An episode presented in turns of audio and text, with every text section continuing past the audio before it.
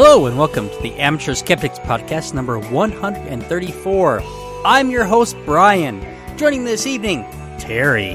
Hey, everybody. And of course, well, not of course, I mean, because I'm not allowed to say that anymore. Ian is also joining us. What else am I going to do for Monday evening? Exactly. You need some sort of entertainment, right? You, and you guys are the only entertainment worthwhile in my life. So there's nothing else on TV. Is that what you're telling me? It's um, you know, the, the season's over with. It's all Yeah. reruns now. Mondays are terrible for that. So you're saying that we're actually more influ- influential comics than the uh, first appearance of the Amazing Spider-Man, then? Mm, no, wouldn't say that. and of course, that's Mac. Hey, I found out this week that the reason that parrots are not treated as a food source is because because they call peritonitis, cause peritonitis. And of course, the one, the only Canadian we talked to, the dumbass himself. Well, that's not true. I talked to somebody at work too. You should know that I always remember the tip. that is going to make sense in a little bit. I, you know what? I was going to say, there are several ways to take that, but I know how I'm taking it. How's everybody doing this week? Great. I was so sick last week. I'm, I'm glad we were able to put this off a week. Are you feeling better now? I am. I'm feeling better now. I thought it was just allergies, you know, but it was not. It was definitely a cold. Awful. But you know, my kid brought it home. I tell, I tell my kids, leave that stuff at school. Bring home just your want to share homework, with you. right? I Bring, keep I keep telling you those things cause diseases. Yeah, right? Exactly. Hey, so uh, I'm doing a charity ride again for the American Diabetes Association. So recall that last year I rode the Metric Century and raised money for diabetes. And It's did you just a- get, and did you get diabetes out of it? I did not, thank goodness. Uh, but uh, I raised a little money to help w- with research and stuff, so that was cool. And it's a it's a really beautiful bi- bike ride. So I wanted to do it again. Um, I was trying to think of an incentive though. If anyone, I know last year we had a few listeners donate, um, and I put the link in the show notes. So you can donate again this year.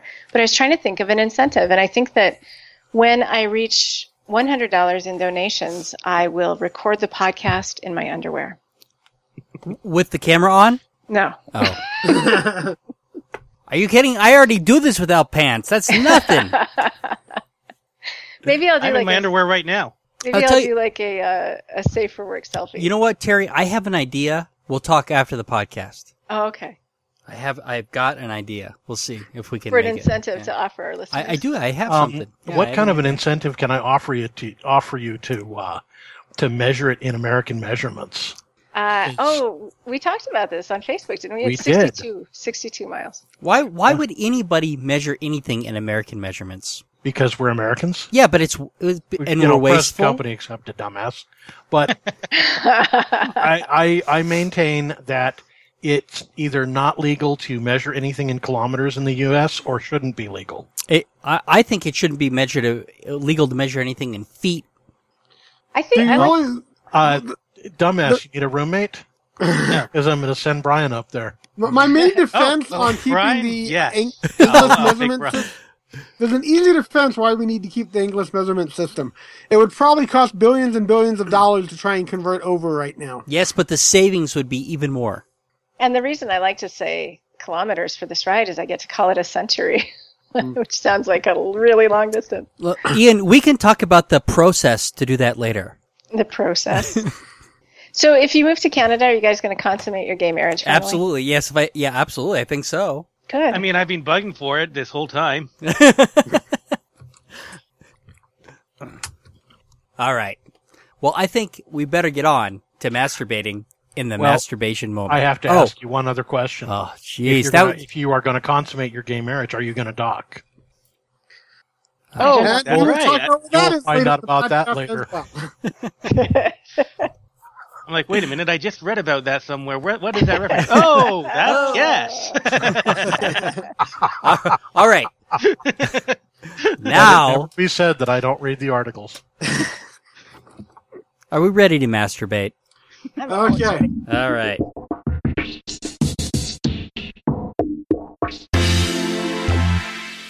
The Amateur Skeptics present Ian's Masturbation Moment, brought to you by the Dumbass Media Empire. The Dumbass Media Empire, bringing you content that touches people while they touch themselves. Well, the first thing we have for tonight is something we all love. I think, at least. I know I do. Um, I'm, I'm pretty sure Terry's pretty close to hers. And my, my understanding is the other guys on the podcast rather enjoy the ones they've had access to. But we're going to talk about boobs. Oh, good, because I was saying I was thinking tennis shoes, and I'm like, what? Where's this going? Uh, apparently, there is a new challenge out there. One that regretfully I could never hope to um, meet. The challenge is to hold a Coke can with your boobs. Although some of the women here held, bottles, but you take it, you put it between your cleavage, you let it go, and you let your breasts hold the can or bottle for you. Not sure what the point is. Uh, I much more enjoy it than some of the other challenges that have come and gone, like the um, cinnamon challenge and things like that. It could be funny, but th- this one, I, I could probably watch videos of this nonstop for quite a while if I really wanted to. But something about it's just rather relaxing and pleasant to me. Why is so? That's why this is in the masturbation moment because this is something you can masturbate to. I haven't yet, but I do enjoy looking at boobs. Anything where it encourages women to show off their breasts is fine with me and definitely deserves a spot in our masturbation moment. So this is supposed to be for breast cancer research, right? But I can't it- find any links that really support that. Yeah, There right. is Right, a video but- underneath this. Got 10 seconds to watch this woman enjoy her banana?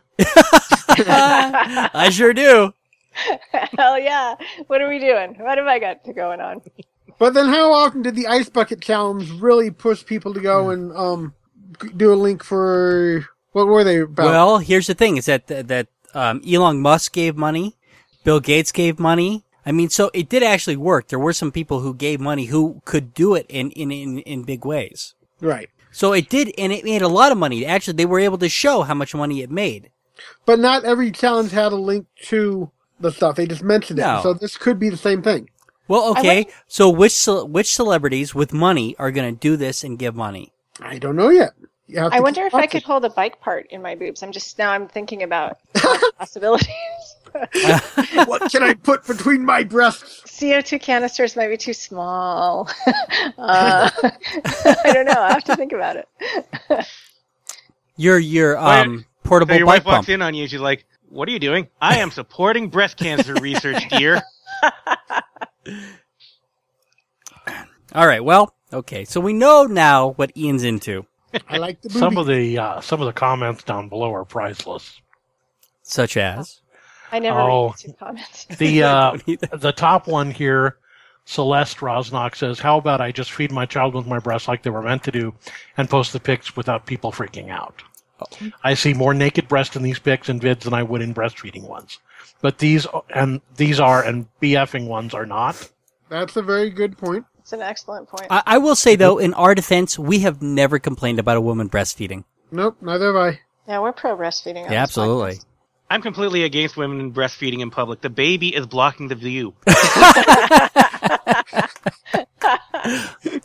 I understand your concern. All I right. hear what you're saying, dumbass. But the baby's got to latch on in order for the feeding part to work. Vince Greenman says, "What's next? Fitting a butterfinger in your butthole for prostate cancer?" Well, I guess what I guess we'll know what his video will be about. I'm concerned about putting a lot of sugars up there. I, I'm not sure that's a good idea. Yeah, I was going to make a glass bottle joke, but I can't quite get there. in my head. you know, there was a. Uh, I there was a bored. There was a book I read uh, about is this whole series by this guy by the name of Tim Dorsey about this basically a psychopath on a rampage in Florida, and he it was it the books are mainly comedy. I mean he's he's playing this guy as a very entertaining character. He's he's like Dexter but funnier. Anyway, in one of these books, he kills this guy who, of course, deserves it, but he kills him by basically giving him an alcohol enema and and plugging his plugging his rectum with a piece of soap so that he would actually have to get somebody to give him him an enema to get the alcohol out of him. Although I have found what Brian's gonna um get really into. There's a link to naked bowling. if that's not Brian's thing, I don't know, No, Brian. no, I think I think that that is probably I I, I think that's probably right up my alley. Oh, nice. Oh, that you, you that got not- Mac to groan. that was not worthy of that was not worthy that could not lift the hammer that was not worthy i don't care if it was in the ele- if it was in an elevator with the hammer it could not lift the hammer Dude, you're just mad you didn't make it first. So, yeah, there is naked. Look at that. It's Rule 34. There is naked bowling. All right, there we go. All right. Confirming Rule 34. Okay, I'm I'm I'm good with that. All right. Well, what I want to know though is that if I masturbate, will my hand get pregnant? Yes, I put this in and I linked to an article which was working about an hour ago, which I'm now getting a uh, HTTP error 400 on. Um, I've got. The, I just brought it up, so I've got it. yeah it's it's fine on this end Huh, that's weird. Masturbating men will find their hands pregnant in the afterlife. Afterlife says Muslim televangelist. Yep, uh, this guy uh, on a um, television show uh, apparently got a question from a married man who was still masturbating, and um, during the conversation, he made this claim that uh, your hand would be pregnant in the afterlife, so you better stop. Does that mean that I get to just masturbate with no consequences? Woohoo! Can Yeah, I I? I guess can't it's get okay for pregnant with my own hands, can I? It's it's kind of a strange theology if you think about it, though. I mean, it, are you gonna, is your hand then going to give birth in the afterlife? Are you going to raise a little kid from your hand? And, and and if your hand's not going to give birth, in what sense is your hand pregnant? Yeah, I I don't know. And here's the other thing mean, I'm confused about, Terry. I I thought women just took really long baths. Hmm. I I don't think that this is. I think this is a as a threat against believers. This doesn't seem to be nearly as effective as you know. You're going to go to the afterlife, but your hands will be pregnant. It's not nearly as effective as you're not going to go to the afterlife. You'll go to a you'll go to eternal torment instead.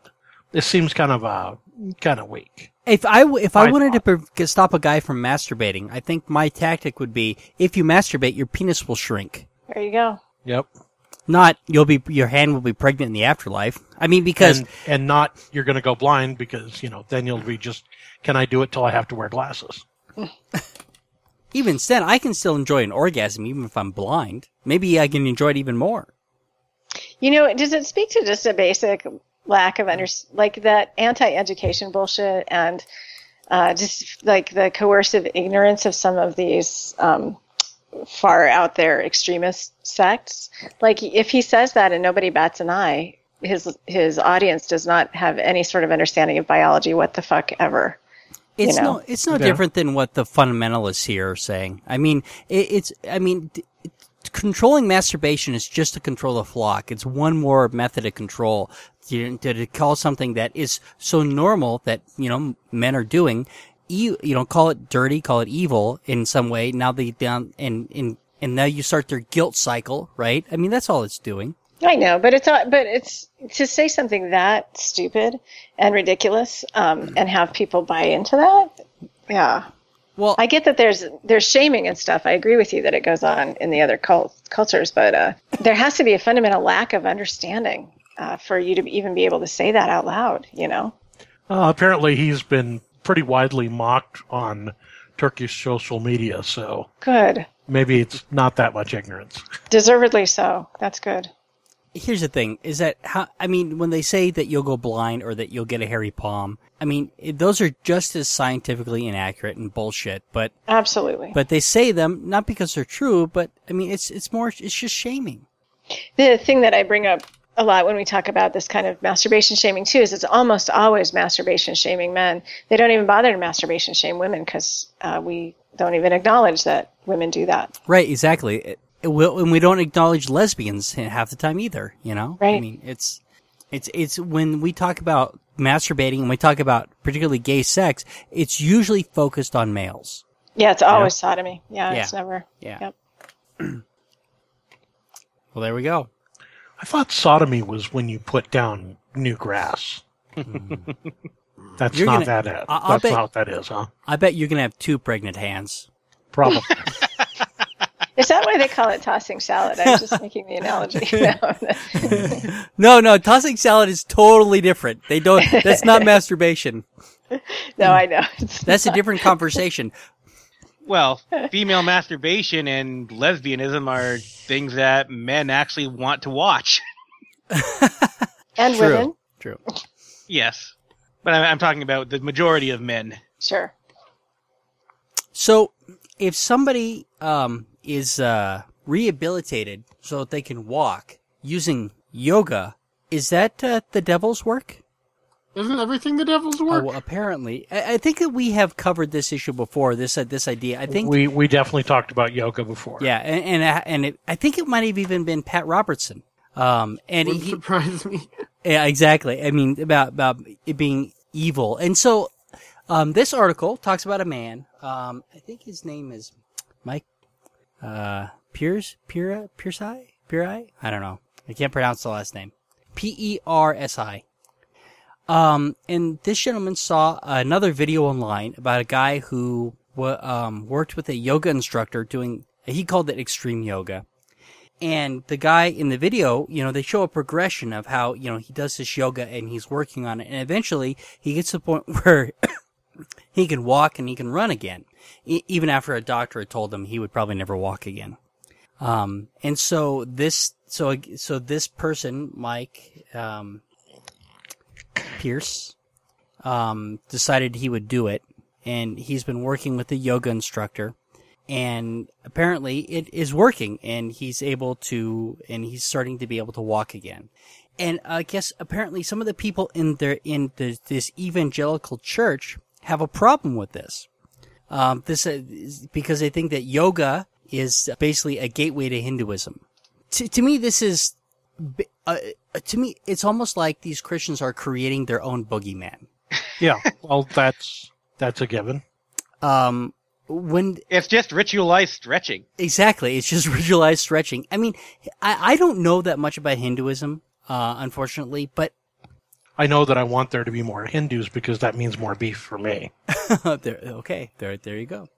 It just seems to me like this article, this whole article, and and they and they're quoting um, a bunch of stuff from Acts where you know um, Jesus is healing people and stuff like that. Right? Um, and, and and so this this idea that it's only God that can heal, right? And if something else heals, such as Hinduism, because that's evil apparently to these, um, So apparently is medicine. apparently so is medicine. Yeah, I It's was. physical therapy. These are Pentecostals, Pentecostal Christians, apparently. If I understand my history of this correctly, uh, yoga wasn't even um, invented in India. I think it was uh, invented in North America. Um, Is it- based is that- on cer- certain stretches that maybe some uh, Eastern people did or something, but uh, there, there wasn't any formal yoga in the ancient East or in Hinduism for that matter, if I remember correctly. The origins of yoga, y- yoga have been speculated date back to pre-Vedic Indian traditions, but most likely developed around the 6th and 5th century BCE in ancient India's ascetic circles. so this can I might be wrong. Well, but here's the thing: is that if you're right, then it was um, definitely Joseph Smith. It was probably um, we'd have to we'd have to look back and at, at his timeline as to when you know people So came to yoga America. isn't just one thing. There's a whole spectrum of different yoga practices, and uh, so I do yoga, but it's like it's like just exercise. It's stretches and you know breathing and holding your position and things like that, and uh, strengthening your core. Terry, Yes. y'all keep telling yourself that, sinner. The miracle is that I get faster on my bike. There you I- go. There's the I, I thought it was quite the slippery slope argument, and what they said is in the article, uh, many biblical literalists and uh, char- charismatic or Pentecostal Christians, in I don't particular, find them so. are deeply suspicious of yoga, which they which they see less as healing and wellness practice and more a seduction a seductive point of entry into the Hindu religion, which is a which is a hell of a slippery slope. well, there's a a lot of there's a lot of woo yoga out there where you chant or whatever, or meditate. well, it, it is, um, they even say traditionally it is, um, you know, a meditative and spiritual, um, exercise. Right. He, Yoga generally here in the U.S. is is just the piece of it that we like, the stretching piece of it. Yeah. I mean, most people I, I don't think would associate yoga and Hinduism in this country. No, I agree. Well, and if this guy got better, it was probably because there was a physical therapy effect from doing the exercise. Right. You guys want to know what Pat Robertson had to say? Not really. They they quote him in the words of Pat Robertson. Hinduism and many other occult activities that come out of the Orient are inspired by demons and demon worship. Awesome. there there's this concept that all religions are the same and are good. That's not true. The worship of devils is not good. Yoga is a oh god something uh, Ouija board can uh, can create. Okay, so basically, a Ouija board can create small cracks in spiritual defenses through through which a demon can take possession of your soul. So apparently, yoga and Ouija boards allow demons to take possession of you. What do you think, guys? So here's my thought on this. If you know, if I were the type to, if I were, if I were wanting to see God's hand in this man's healing, I would see it in his wife getting the information about the yoga in the first place. No, that's the devil's hand. I'm Uh, not a I think- dualist, so the whole I- soul business doesn't make I- any sense to me at all. I uh, does not the Bible say God helps those who help themselves? um, not when I read it. Well, yeah, but you're a cherry picker. uh, dumbass. Um, apparently you are somewhat correct. Dean Ornish, um, basically is the person who legitimized Yoda in America, George basically, and made it unconnected to religious. do- Um, or possibly Frank Oz. so basically, um, in some ways, what we view as yoga is very much an American thing, in that we remo- for the most part, we remove the religious aspects of it. Ah, That got it might- right that time you did. You know, my whole feeling about this whole article is that what these people are doing is creating their own boogeyman, and so which they have something to demonize so that they have something to do. Right. And well, Yeah. this one's a good one because it um, connects to other non-Christian um, religions. Right, Hindu and- and, Buddhism both have yo- yoga as part of their beliefs. Right. And so, what a great thing to demonize something that's connected to religions that you want to dis- um, discredit. But it's, yeah, and this idea that if it's not Christian, it's the devil. Which I, I, is, I, I don't know, to me, uh, is so offensive. Well, if you take it, uh, if if you take the Christian religion literally, um, if uh, it's not God and His angels, well, there are no other beings out there. They must be devils. So, like Right. Hindus worship, worship multiple gods that resemble nothing in Christian, and they actually seem kind of scary a lot of the time. They, they seem like devils. yeah, no, I, I understand. It's just, I don't know. Since I feel like that it's all made up to begin with, you know, they, they're all kind of on the same level playing field as far as nonsense is concerned. But they won't admit to that. No. No, but I just, this article in particular was just like, th- this is, it's just fear mongering. Mm. Yeah. And yet we, the next one fits that perfectly as well. But at least the next one's fun. On to more demonic rites of passage. Yay! I've been waiting for this. Summon Yeah. the demons! Mac, if you want to take it from here. All right. So anyway, I encountered this in the first place reading one of my uh, one of my web comics, something positive, and they were talking about this thing that's sweeping the kids, which is called Charlie Charlie. And so I went and found some articles about it and read a little bit more about this this um, practice. Basically, what you've got is you've got a piece of paper with a two lines drawn on it, intersecting lines. Um, so you form four squares. You write yes in two of the diagonals and no in two of the diagonals. Then you put a piece of uh, pencil across it, and then you put a pencil across that perpendicular. And then you call out Charlie, Charlie, come and play. At which point, a spirit of either a demon or a dead child, or the sources vary on these different things. But the spirit comes and moves the pencil and answers your questions. My money's on a drunk, a dead hobo. they, they'd be the ones that would seem to have more time to do something like that. I would think. But um, so the first thing I found was an article from Christian Today. Charlie Charlie game poses poses real danger. Vatican exorcist warns against summoning demons. Okay.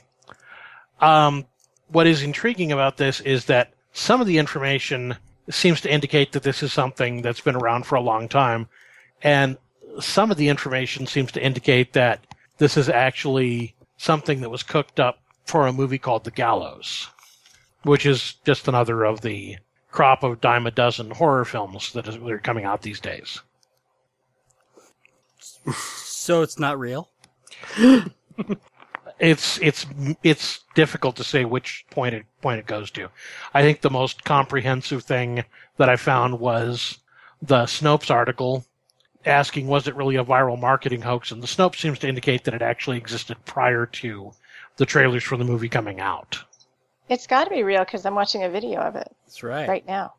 I just found a thing of um, them doing it, but instead of pencils, they're using people. They have the yes and no's on full sheets of paper, and they have one girl lying down, the other lying on top of her. Nice. Are you sure that's Um, not lesbian porn? Wait a minute. How do you sharpen the people? I'm just asking. You know, this is this is done with this is done with sharpened pencils, making it inherently a far more dangerous thing than the Ouija board. Because you know, this is fun until somebody loses an eye. Or pokes a hole in a foreskin. Oh. so do we get to play? Are we going to play on the live Yeah, on the gonna play. podcast? Are we going to play If this I can game? ever balance the damn pencil, holy mackerel. That's the most difficult part of this whole thing is balancing the pencil. So Brian has set this up, and we're all watching him on video feed. And right so now. we all have to, um, all together, I think we need to invoke Charlie. So are we ready? Yep. Charlie, Charlie, Charlie, can come and play? play. play. Come and play. Okay. Charlie, Charlie, come and play. Does he say yes? You know, um, by the way, Brian, a holy mackerel is another thing you can make with a sharpened pencil. Pencil. Uh, okay. Brian, has Charlie said yes to No. coming to play? Charlie has not. Charlie, Charlie, Here. can you keep the pencil the There you go. stationary? Whew, I can't balance the damn pencil. How can Charlie come and play? Well, let's see if he can answer my question. Can you keep the pencil stationary? He is with us. He is with us. Yay! Yay! The Hey, pencil remained All right. perfectly still. All right, Charlie. Charlie, Charlie. Will this podcast losses la- cause us to lose our one listener? Ah. That's okay. I think I got another one a couple days ago. Oh, okay. yeah, I, I this is I don't know. I you know at least a dowsing rod, you know there, there's something going on, but this I don't know what you do. I heard about this thing where you take unsharpened pencils and you basically make a square out of them and you kind of use them like like dowsing rods by putting pressure on them. Okay. Yeah, well, that's another Charlie Charlie one. I, if you look, I put Yeah. a link, and they mention a six pencil thing. Yeah, that's what I saw. Charlie, Charlie, will I get laid? yes. Yay! All right. But I think uh, that there was maybe some uh, manipulation. Are you the- sure? No, I, I think you're wrong. but we got uh, we got links in here from the Washington Post talking about. I might have misheard you and thought you asked if you were going to get screwed. Will I be late? Yes. And we've got one in here from Jezebel also, which is pretty good. And that's where Ian got the Scary for Kids one that he put in there. Or it that's in the article. I don't know if that's where Ian actually got it. No, I just put Charlie Charlie in the search engine. That's what came up. Okay. What the hell is bubbling the new teen trend that will get, make you gag? I don't know. Skip it. Here's the thing. I love this kind of stuff. I mean, because it's, I I mean, it's corny and it's lame and it's, but it's something you can do at a sleepover. Yeah. You know, it's kind of a fun little thing to do. But, you know, when you got, well, I think that even Pat Robertson had something to say about this somewhere. Oh, you could go back to exactly what we were talking about earlier, right? You're invoking demons. I think one of these articles actually quotes Pat Robertson. Yeah. Don't look at the bubbling one. Don't look. Is it like looking at now I want to look. No, you do not want to look. Now I really want to look. Don't tell me what to do. That's right. Uh, I don't know. That I, I think this kind of stuff is fun, and I think the ads are fun, whether whether they were a promo ad or not. I, I it's it's kind of a you know it's a little it's a neat little gag. It's fun. That Now- was smart. Yeah, Yeah. to use that to leverage that. Yeah, even if it came out before the viral marketing campaign, the idea Using of it using was smart. Yeah, absolutely. So I this kind of I don't know. I By like the way, just a, a side note. I happened to have been in Toys R Us a few days ago, and I mentioned this, and somebody started talking about the most. One of the people who works there talked about the fact that the lar- the largest number of batteries that they sell in Toys R Us are for the Ouija board, which apparently has some sort of a motorized component to it. really since when Well, I don't know. Whoa. w- was that Charlie? Um, I don't know. Oh my Are you- goodness, Mac. Are you Charlie? Are you Charlie? He's nodding. Yes, I'm He, he is Charlie. Ah, so so now Charlie is a Charlie. parrot. Charlie has possessed your bird. Oh, apparently, apparently he has. Is that a cockatoo? That is a cockatoo. Ah. You see, for you. Its handle pointed toward Demonically your head. possessed cockatoo. You're gonna have to be careful. Oh, he's wait, happy. well. he's happy. He's on my arm too. Oh, we forgot to ask Charlie if we were done playing. Oh, well, now you're done for.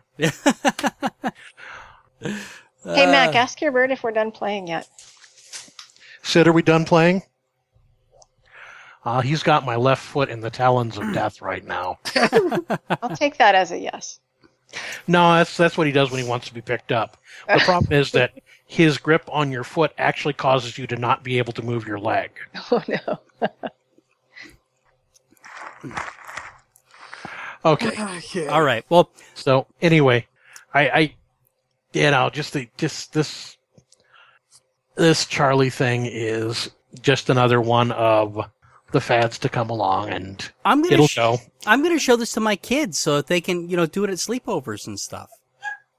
I think I think it's a fun little thing, and and even better if they do it over at some you know religious person's house. Yeah, because then they will not be invited back. No, they won't be going back, will they? Unfortunately, uh, I don't think that any of her friends are that religious. That's good. That's a good thing. How to lose friends and not influence people. Yeah, I can. I Yeah, can watch it right? For a little while.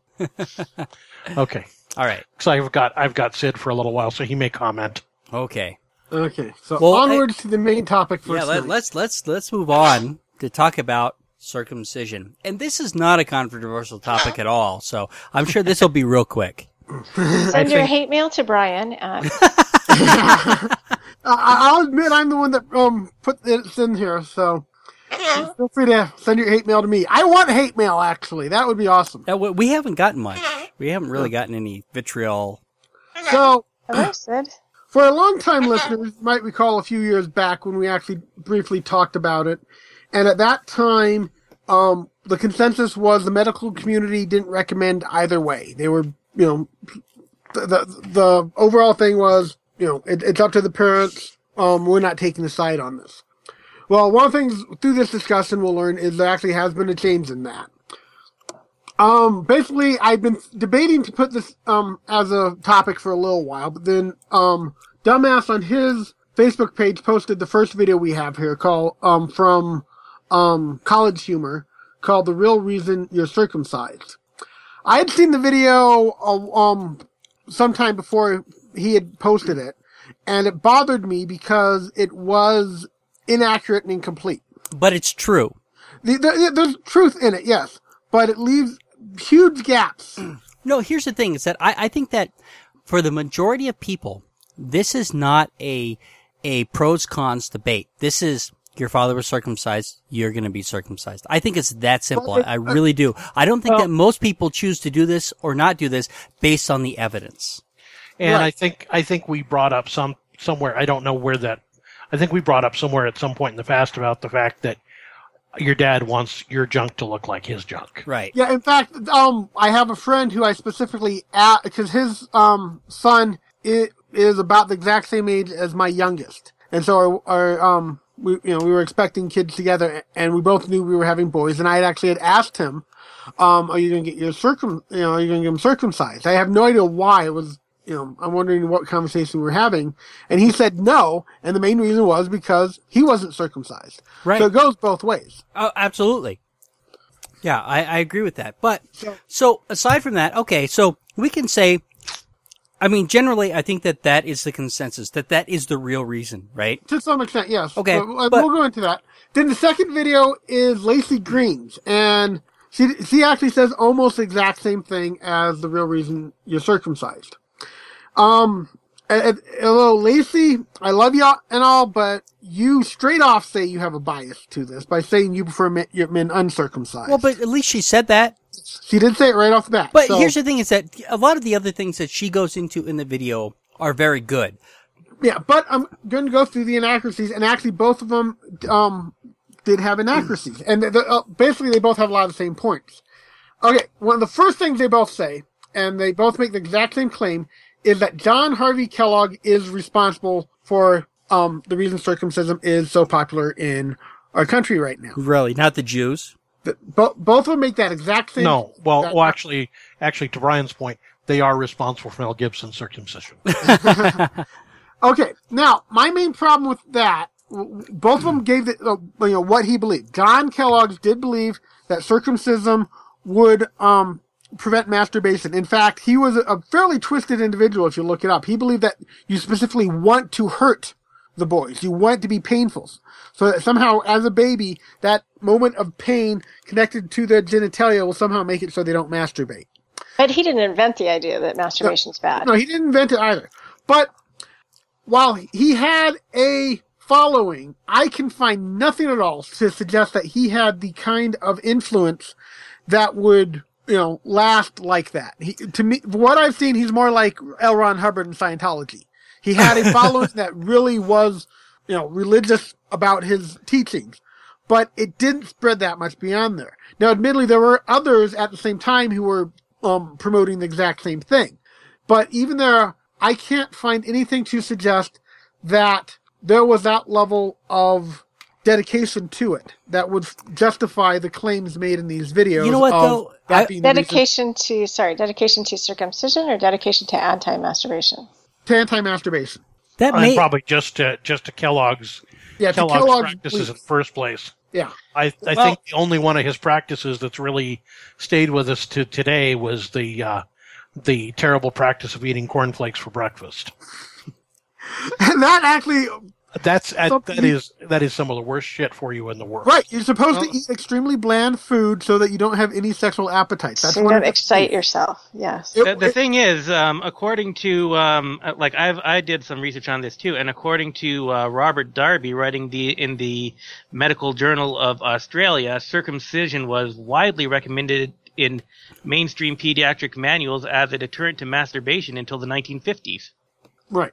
And, you know, this, So that that seems to suggest that um, there was that circumcision was brought about as a big concern over the practice of masturbation. right, but Kellogg may have just been getting on board. yeah. Yeah, Yeah. Yeah, I feel like I, that's- am sure that the video exaggerated his role in the Now- process just because he was a famous guy from the time and he had a following. Right. I Well, think yeah, he might just simply be the visible face of it. Right. Sure. So, anyways, do in the research I've been doing, which um, that's one reason why we are doing it now instead of earlier, is I really wanted to find a lot of sources, really wanted to look at both sides of it. There is a website called circinfo.net. Um, and basically it is, um, actually really good research, although it is pro circumcision, um, but it gives, I, I, I can't find another website with this much information on it. I mean, it has so much information, and it it has um three pages of references, and there's hundreds of references. You know, whoever Harriet did this- Hall actually commented on this website, calling it pretty much overload of information. About yeah, that's how I felt about it too. yeah. it's pretty intense. But anyways, according to um this website, what it found was let's see, da, da, da, da, late 19th century circumcision became routine in America and elsewhere as a result of pronouncements and publications recognizing the various health benefits at the time, although overemphasized the clinical significance of the foreskin and masturbation. So the, um basically Peter Remondino is apparently the physician most noted for doing this. did deal with the health benefits. Which So, are, you know, I mean, I, I, at what point, I, I, I where, you, how are you structuring this? Well, at what point do we want to, do, do you want me to start asking questions? ask whenever. Well, okay, so what are the health benefits? Okay. Um. Well, the now proven ones are. Uh, we actually have a link to that. Let's see. So once more, so many stuff. I can't find the link suddenly. Here, okay, so here's generally the, the three things that, that, that talk about. UTI, urinary, uh, uh, urinary tract infections, right? Right. HIV. H, oh, so that's SD, SDIs. Yeah. And- STDs. And the And other can- one they talk about is cancer. Okay, so let's start with UTIs. Do, do you have do you have your stuff in front of you? Um. I'm trying trying to find the link. G- Once more, this page has so much stuff. It's insane. It is too much stuff Yeah, to, to, that's to, to one be problem to be with it. usable. And, There, and- I found one about circumcision and prostate cancer. okay, yeah, I, I, I saw that on there too, and and that article basically says that there's no link. Well, and there's a lot of conflicting stuff There is, throughout all, all this, and that's where some of the problems come from. but Um, however, once more going back to the two videos um, that started this all, they both completely ignore all that, which bothered me. The only thing they mention is the um, STDs, and they both say, eh, which is good advice, just use a condom. Great advice. That is perfect. But it also kind of blew it off as if it's not important and irrelevant, and then ignored all, all the other um, possible health benefits to it, which bothered well, me hold on. Oh, let, I mean, let's let's let's start with that one then. S, uh, SDIs. So Do we need to pause for just a second and um, state where we all stand on this issues before we continue the discussion, I don't know. do Oh, we? No, do I don't. want I to- don't now think or do so. want finish? or after? I I just I don't know. Okay, let's go ahead and let's go ahead and out ourselves at this point. Well, actually, I probably have the best story because I have two boys. I, I don't so know I if that can makes tell- for the yeah. no, I mean, okay. here's the thing: is I mean, I have I have kids, and I, I know what we were going to do. Here, here's the I I I, I, I just want I just want to go through these three things. Okay, let's go through. So if we want to start with SDI SDIs, Uh, the mainly they they talk about HPV and HIV, and um, here's the thing. So now with HPV in particular, we now have um, a vaccination, right? Um, what's the other thing? My notes. um, we have the vaccine and of course condoms, right? Right. And so, uh, because of those two things, I think I I think that when we when we are talking about uh, you know S, SDIs, if we if you are expecting an uns uh, um an you know an uncircumcised penis, if that's your method for for preventing an SDI, you've already got a problem. And so, I don't like that as an argument for or against circumcision at all. I, I agree with the, that. I agree with you there. okay. But it is a benefit to being circumcised. Yes, That's but we're in a first world country. That's the other thing, right?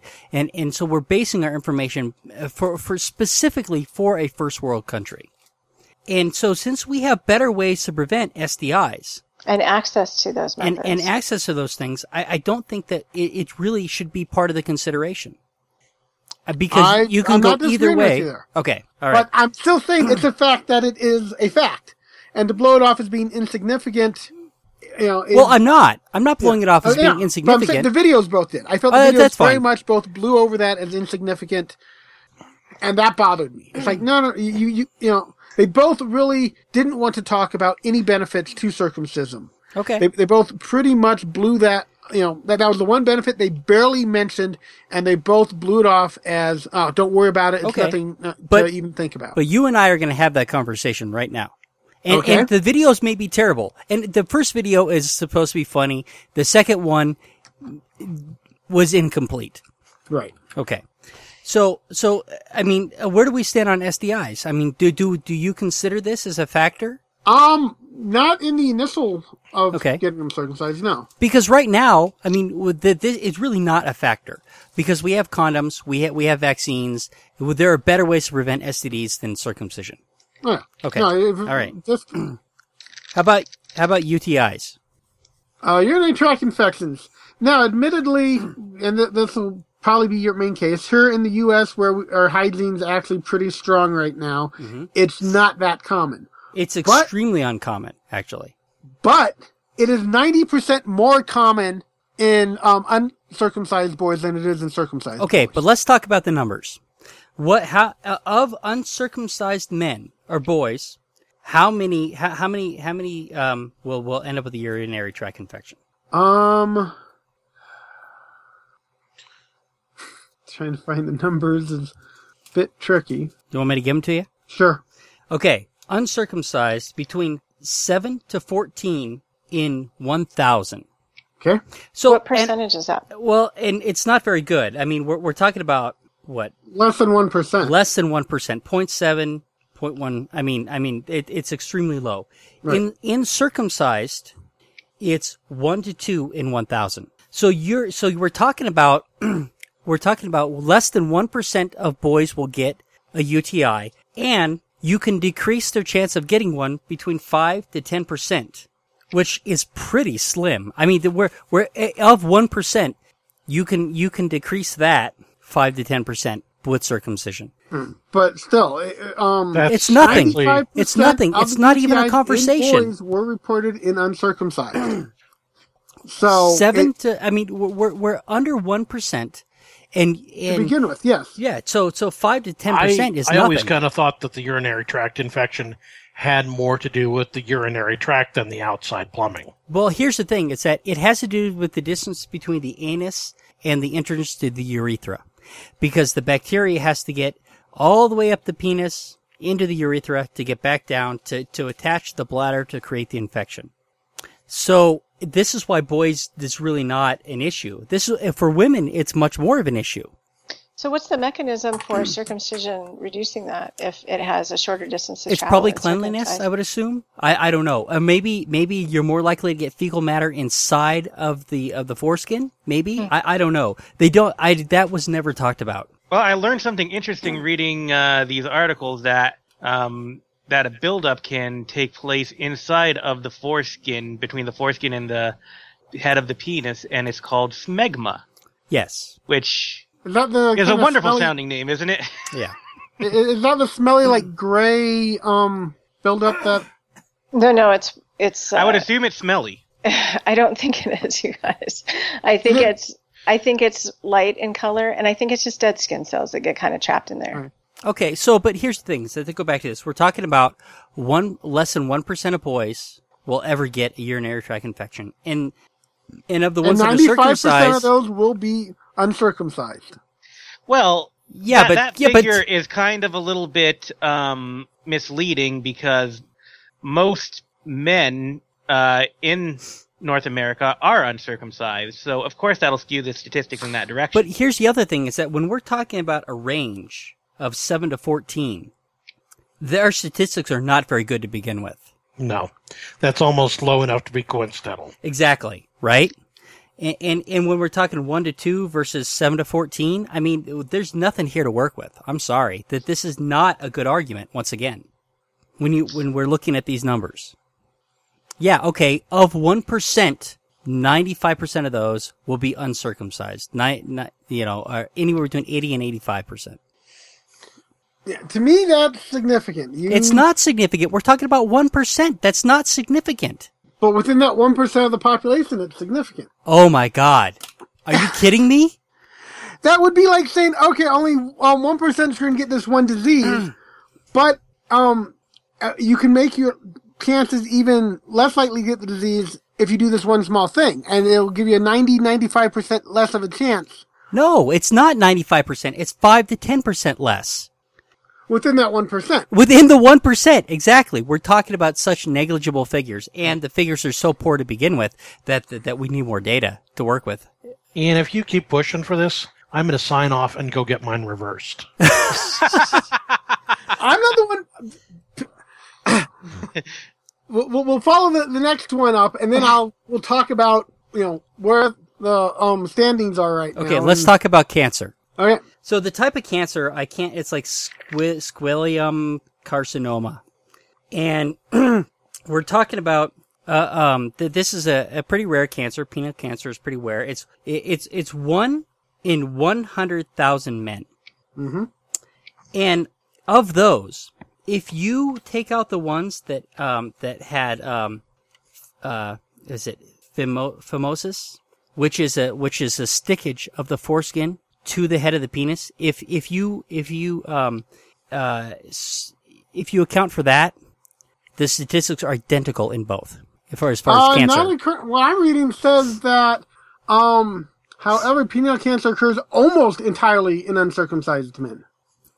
Yes, but but you and but and it's only if they have this condition where the head of the penis sticks to the sticks to it.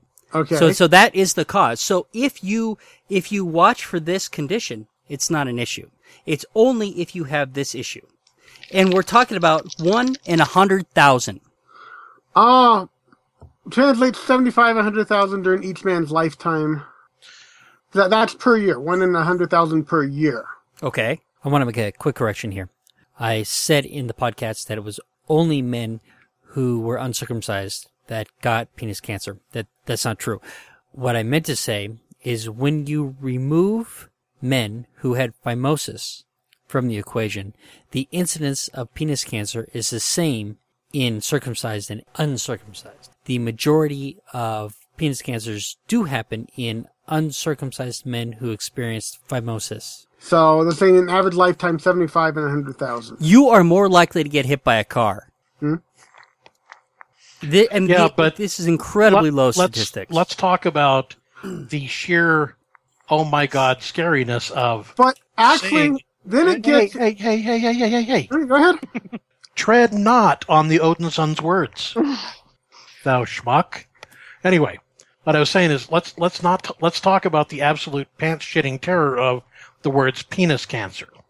that, that affects okay but going through this article it talks about um, if we assume that this represents 30% of the uh, uncirc- uncircumcised men are about 30% of males in the us that cuts it down drastically to 75 per 30,000 which would be 1 in 400 so if you're uncircumcised this is saying you have a 1 in 400 chance in your lifetime of getting penile cancer but it's only if you I have think phimosis. it's kind of insensitive to say cuts it down drastically.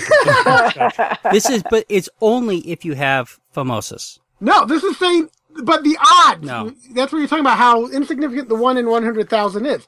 This is saying that if you actually look at the numbers and figure, just take all the uncircumcised guys aside, they have a 1 in 400 chance of getting this, compared to um, circumcised, which has a pretty much zero chance of getting it. That's a huge difference. Right, but we know the exact condition that creates this. And uh, the data on this is extremely poor, once again. Is, is that really the only cause of penis cancer? Is that the Well, first? okay, this is according to Chuck from the Irreli- Irreligiosophy podcast. Where, when he went over this, this was two years ago. Maybe we have better data since then. But I mean, it's it's still an extremely small. also insensitive. So, what are the risks, Ian? Um, well, it, it depends on who you listen to, which is where it gets really weird. I have a list. All right, go for it. Bleeding. Okay. So there, there, there's a possibility that when you cut off the foreskin, that you can bleed, which can lead to needing, you know, uh, blood transfusions and stuff. that is extremely rare. Um, Exactly. It's as just as rare as all these other conditions that we were just talking about. Infection. extremely rare again. It's probably not quite as rare as bleeding, but easily treated. That's the other thing about the urinary tract infection. Not dangerous, very easily treated. Um, the glands can become damaged or removed. Um, the um, you can get a fistula, which is a hole in the urethra. Uh, scarring, and this scarring can uh, can possibly reduce the size of the urethra, making it difficult to pee. Also, there's a uh, there is also uh, an opportunity where the uh, the condition where the penis will sink back behind the um, the scar. Uh, I think there were some others, but those are the ones I wrote down. Yes, all of these are extremely rare, as are penile cancer, SDIs, and UTIs. All right, no, the one in four hundred is not that rare. I'm, you, I, I, I, I'm, I'm not with you. On, I'm not with you on your statistics there. I, the- I th- no, there's some, there's some issues with the, that data.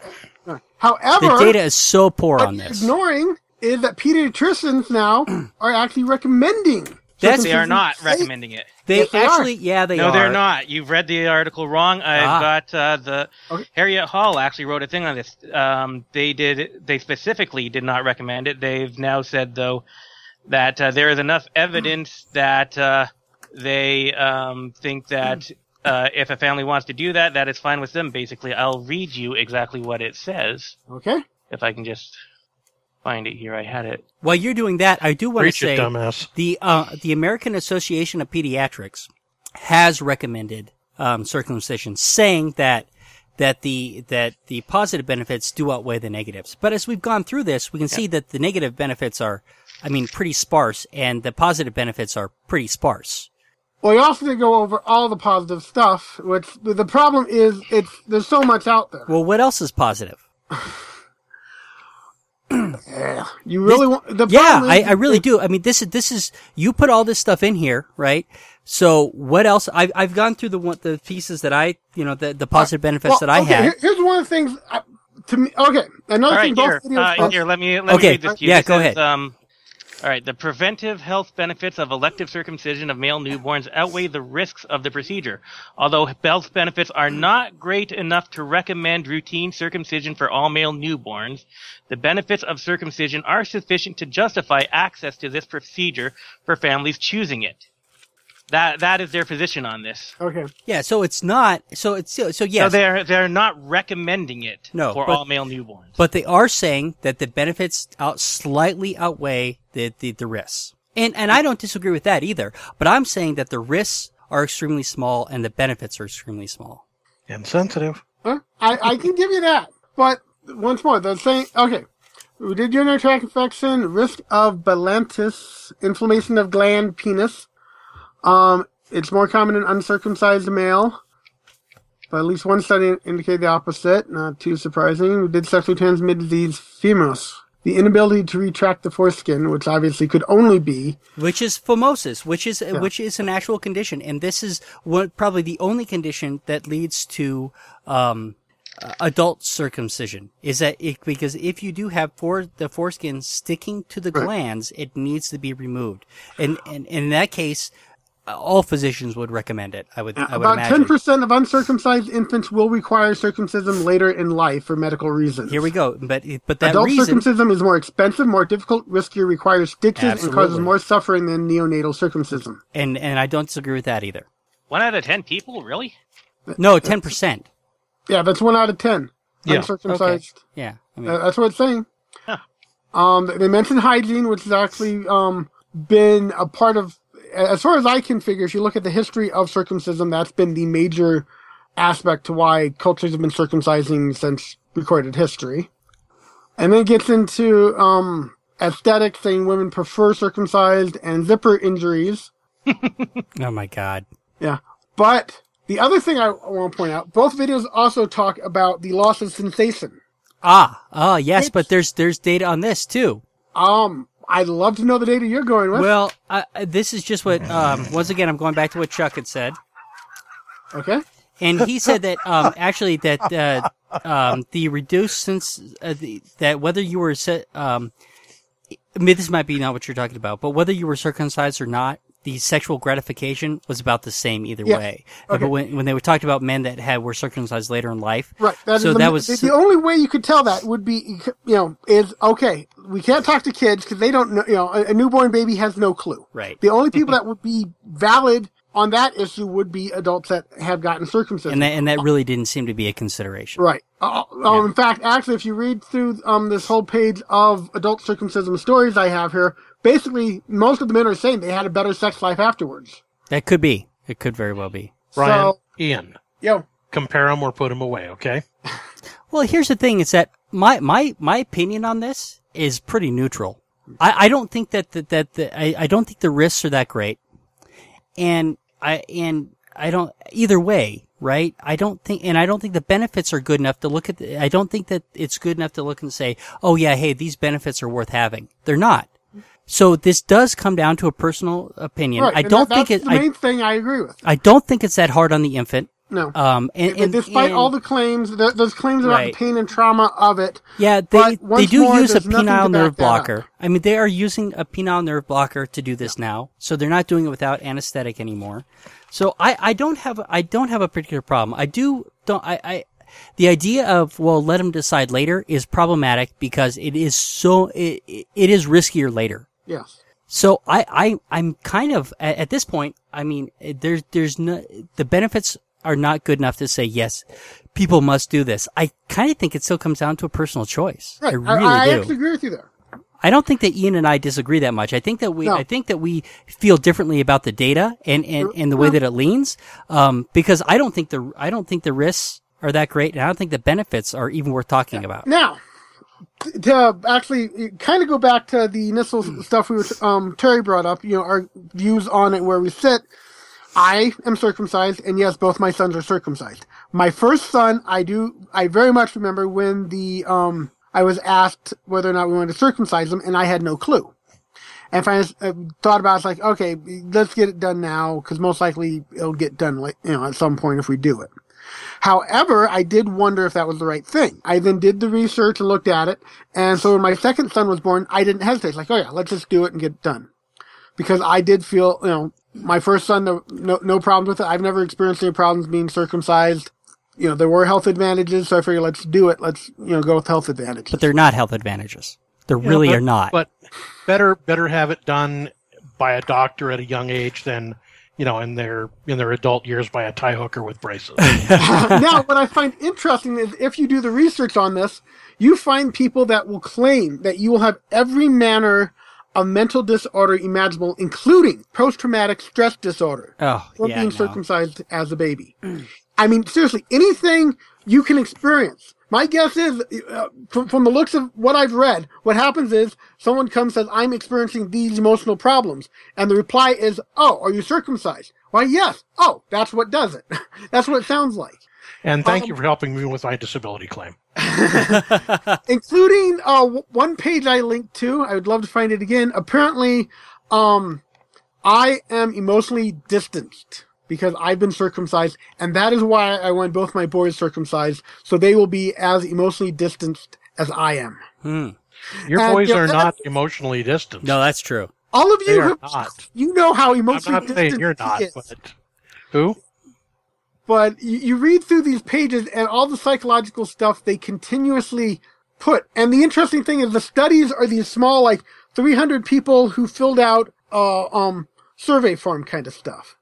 Self-reported. Yeah. Uh, and that's what they're using for the evidence. While once more, if you go to the main page we've been talking about, the circumcision evidence-based one, uh, one of the main studies they used was, I believe, 3,000 boys um, in the UK were studied from birth to the age 27 to determine uh, um, the benefits of it. And, Uh, and how do they account for all these other factors?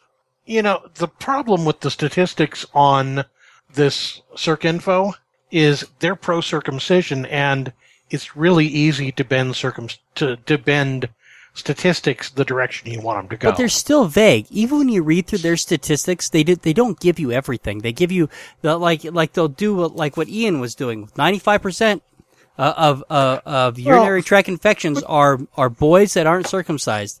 I think you can. I think there's absolutely no way you can dispute that 100% of circumcised men who have problems with urinary tract infections are circumcised.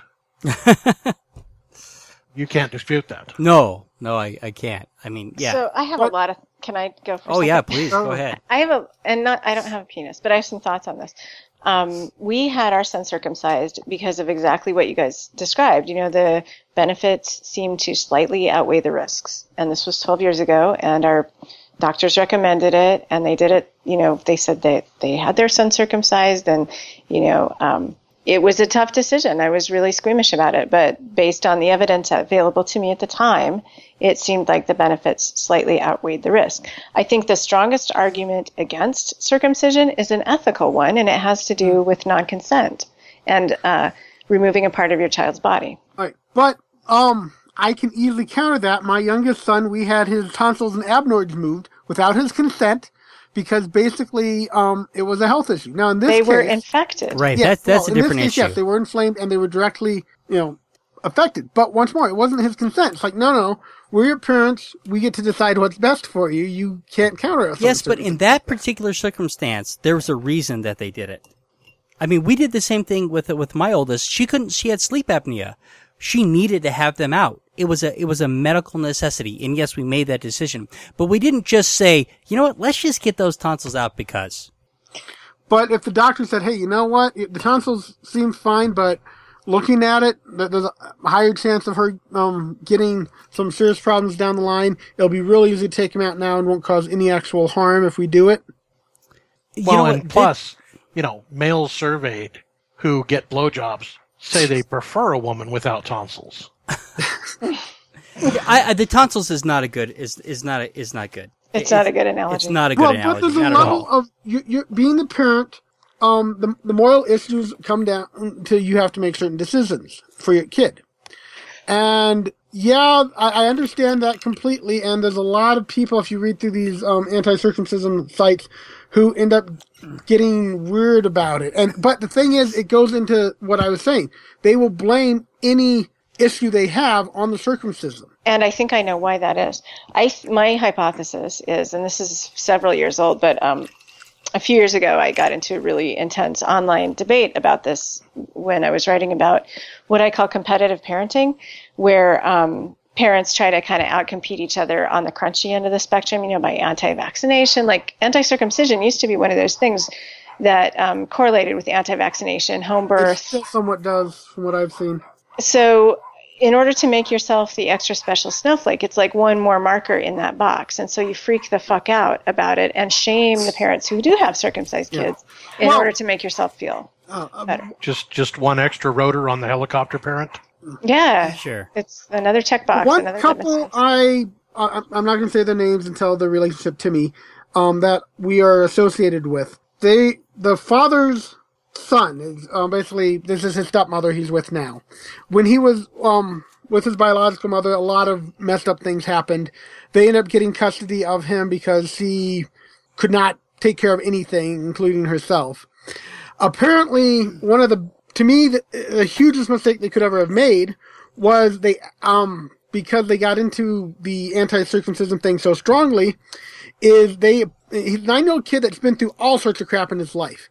They apparently have pulled him aside and told him how wrong it was for um, him to have been circumcised. For fuck's sake. And now he's got it in his head that there's something wrong with his penis. Yeah, that that's the the kind of thing that I think causes some of these problems is people are, are pulled aside and told, "Oh, you know what? You're circumcised. That was a horrible thing for your parents to do. You know, it, it's going to it traumatized you, even if you don't realize it yet." And they get it in their head that something's wrong, and they go into some of this um, personality issues that come from it. You know, if if there if the risks were the same, whether you were you know a newborn or whether you were 18 years old, if the risks were identical, my my I, my decision would definitely be it can wait. But because they're not, you do have to you do have to make that decision. Yeah. And like I said, it, I, I've made it twice now. And my first son, I did have to sit and think and wonder if, you know, I, I you know, what was going to happen. Um, but I, I went ahead and said, let's just do it. I, I, I'll even admit I didn't, you know, I hadn't thought it out fully at that point in time. It wasn't something that I overly pondered because it wasn't something that really dwelled on me. But for my second son, I did look at all the facts and I waded in and said, this is what I believe will be best for him. For me, um, I don't think I would do it again. I think unless there was new evidence, uh, you know, um, bolstering the medical claims, like that's to me that's the most compelling evidence in favor of doing it is that there's a medical benefit or health benefit. Right. Unless there's better evidence supporting that, I probably would not do it again because I have a lot of trouble with the ethics. It- I don't. I don't have guilt over it though. I made the best decision I could at the time. My son is not. You know, I'm hopeful that he'll go on to have No, a no, normal he's sex life as an emotionally removed from reality. He has every possible mental issue you can think of. You just don't know it yet. I just said, and it's all my fault when he. Yeah. I- I- I- In 10, 20 years down the line, when he, he's going to get depressed over something, someone's going to tell him, oh, that's because you're circumcised, and then he's going to hate you forever. Now he'll have a lot more reasons than that. He'll have, he'll have a Oh, whole yeah. check. Harriet Well, Hall has you know- a really nice piece um, about um, 20 points put out uh, by a uh, anti-circumcision group, and she goes through and uh, really very nicely debunks a lot of what they say That- because there, there is a lot of uh, really bad Yeah, arguments on the anti-circumcision side. there is. And that's one of the big problems with it is, um, for the pro circumcision, you get a site like the one we've I, I mostly used for this, which is so much information it's overwhelming. But this person did research. There's a whole bunch of stuff they put in. The anti stuff, I, I, I- looked through them and their, their arguments are very simple, straight, you know, this is, you know, what's bad because of this study. And they move on. They don't seem to be as cohesive as, you know, well thought out, well explained even on their cases. And you often see, um, you know, using the, that's genital mutilation, Oh, which here's- is, str- any strong language like that you should definitely be wary of because that's saying they don't have as good of an argument as they'd like to have. They want to Right. compare this to female circumcision, and they are not comparable. right. Oh, No, they're- don't they're get me two started different on that. they are completely different things. There is no analogy there Yeah. at all. Are you sure they didn't they, they didn't mean that as gentile mutilation? I'm just asking. Hey, I've got a statistic you guys can definitely get behind here. I don't have the exact numbers on me, but uh, well over 90% of males who were circumcised at a young age found that they got a lot more sex after being circumcised. You know what else I think is interesting? now I'm wondering about that tiny percentage. And you- yeah, there's something wrong there, isn't there? you know, uh, one other thing, the, they argue about sexual health this and sexual health that as a reason not to, you know, to shame parents who've circumcised their kids. If it had a humongous impact on sexual health, it would not have carried, the practice would not have carried through for, you know, recorded history because it would have impacted fertility, right? True. Yeah, it's. I mean, it, you look at it; it's pretty much a wash. You, you, it might be slightly weighted towards, you know, the the you know the benefits outweigh, but I think the data is poor, and and it, it but I don't. There's if you, it, I mean, I, I'm not going to shame anybody for doing it, right? I we would not have done it Or for not doing it. or for not doing it. Either Yeah. way, I mean, it just it, it just is not.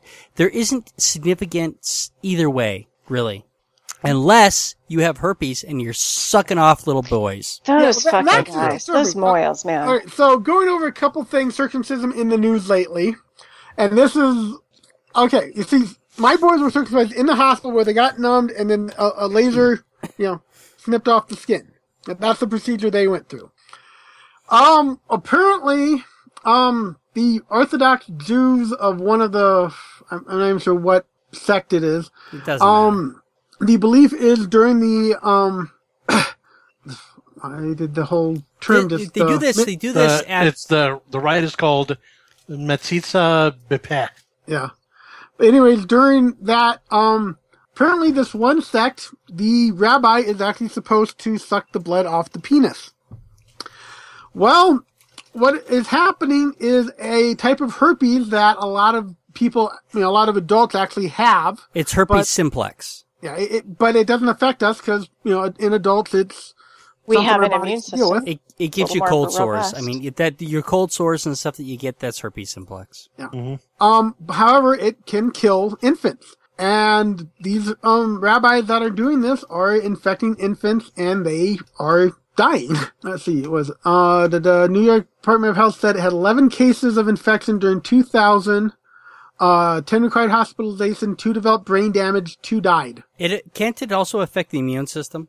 Um, probably. Yeah, I, I thought it did. I- There's some serious stuff to it. yeah. Um, I can hardly think of a less sanitary way to cleanse a wound Can than you putting imagine some motherfucker's mouth You on cut the thing I off know. and then I- you Well, suck not off the that, foreskin. but, uh, some sort- why? why? Uh, I've had baby boys.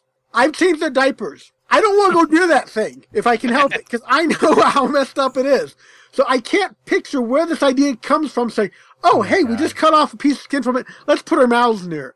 So I think that we can all agree that if you're going to circumcise a kid, this is the absolute worst way to do it. Now This- the problem this sh- is, I don't think this article mentioned. It's another article I read that I couldn't find again. The religion's so strong in believing this is the proper way to do it that they're somewhat hiding it now. That the parents are still looking for the proper rabbis to do it in this way, but they're not overly publicizing that that's what they're doing, kind of thing. So, um, while it, it's trying to be deemed illegal for it to happen, the the religious um ideas are still so strong that the parents are willing to risk um the harm. It's just driving it underground, huh? Yeah. Yeah. Yeah, so you've got to go to a mob rabbi for a back alley circumcision at that point. You know, it's the same way with female circumcision. You're not going to go. You're not going to go to a hospital and get a Well, doctor you, you to gotta do Because that. they pretend won't that you're fucking looking for do it. male Yeah. prostitute services, and you know, get them to actually suck down there to to show show you their skills. What? Well, and uh, the legal argument, of course, is that you've got uh, you've got Catholic priests that are suing for the right to do it too. Oh. I'm, I, I I thought I was better than that, but it turned out I was not. We all knew that. Uh, what's this last then- one you got here? I think I think we've covered that. more I think we know that moils are bad. Yes. So the other one, um, is the case of four-year-old Chase Ryan Nebus Her Hironimus? I think it's Hironimus. Hironimus. So his mother, Heather Hironimus, basically has been in court and because now this is being turned into a circumcision case. Yet in essence, it's not. It's not. Basically, she ran off with the child because she didn't want him to become circumcised. However, um, she actually didn't have the right to have custody of the child. She had signed away to her boyfriend, uh, or former boyfriend. He's an ex. They had like a six month relationship. She got pregnant, but she had signed away the rights to him, and he wanted to get him circumcised. But she had no rights to counter that. And she apparently the understanding of it is at first it wasn't a big deal to her. My guess is someone mentioned, you know, or got her onto one of the websites, but got her thinking about the, the horrors of circumcision, and suddenly she changed her mind. And or it became guess a it- power play in the relationship. And she basically kidnapped her son and went It into could have been it could have been an excuse for her to try to get her rights back. The circumcision thing could have just been a, a pawn. However, the courts, of course, looked at it and said, okay, you signed away your rights, um, but all the anti-circumcision pl- um, groups are coming out saying how horrible this is and how the courts are favoring circumcision. They're not. They're favoring the legal document she signed that said she has no rights to do, um, counter this. And the, what bothers me the most is the trauma this is going to inflict on the kid. Because, um, here you have the mother telling him that, you know, your dad's going to do this horrible, horrible, horrible, awful thing to you. I have to take you away and keep you safe from him. Why is the dad having him Wait, circumcised is- at would- four? Yeah, Um, he how old is the the how old is this kid? What? Four. Four years Four. old. Wow, that's late to leave a That's- circumcision. it is yeah. late. So Well, that's what I'm. That's my question. Um, he, it, I think she had him, um, she basically had had him for well over a year. So it was a late circumcision to begin with, it sounds like. But it's been, you know, a, a good year or two since the actual initial incident that, um, started it all. So, but the father is, um, it's the normal thing to do and he's aware of the health benefits. And he That's- feels awfully strongly about this if he's willing to go to court over, over it. It's not. It's not the circumcision. This is a custody battle. Yeah, this is primarily a custody battle. The circumcision is just an issue within it. The Uh, custody, that- it's a custody battle where somebody clever got the circumcision, the anti-circumcision lobby to sit behind them. Yeah. So that's what some of it sounds like. But it's a, it's one of those messed up things that the kid's being used as a pawn, and uh, you know the anti-circumcision groups are coming out in force busy trying to point out the, how horrible it is. And it's like actually most of the trauma is not going to come from the circumcision; it's going to come from the parents um, playing the game. Having been kidnapped might contribute to. Yeah. Uh, kidnapped by his mother in hiding. Yeah, all that that's time- terrible. Jesus. Yeah. So Oh, you he know, was circumcised. what? I'm Jesus, he was circumcised. Jesus was circumcised. Yeah, probably by somebody who sucked put the his blood away. nasty- As he put his nasty mouth on his penis. That's right. But and and it doesn't help that he's now four. I mean, if this would have been done when he was a, a baby or a toddler, you know, it would it should have been done. So it's it, it's one of those messed up cases that is getting media attention for all the wrong reasons. All right. I, I, I think we're done. Yeah, Anything else? That was exhausting. Yeah, it was. Woo! All right. Say goodnight, everybody. Good night. Hey, Good uh, night. wait a minute, wait a minute. Oh, I'm Oh, sorry. yeah. Wanna, did we want to? I know Ian said his position. You said your position, Terry. Oh, yeah. Terry said hers. Yep, I said that uh, I don't we think you heard anything from me. We didn't hear anything from Dumbass. Okay. Go ahead and tell us if you'd like. All right. I'm kind of neutral on it. I was amused at you and Ian wrangling back and forth, but it was done to me. I don't have a comparison point before. So it's it's what I have. I don't have a child. I don't have a. I have a child, but I do not have a son, and I don't have any intention of having a son. So I'm not going to get anybody circumcised. All right. And Dumbass, did you want to weigh in? Uh, sure. Let's see. I guess I'm kind of ambivalent. Um, I I think uh, maybe before uh, this whole thing, I was maybe slightly uh, towards uh, not having it done. I, I think you know after uh, the latest opinion and reading Harriet Hall's take on it and everything, maybe slightly leaning towards. But uh, all in all, I'm of the opinion that it's not that huge a deal. Okay. All right. Yeah, sounds good. Yep. Say goodnight, everybody.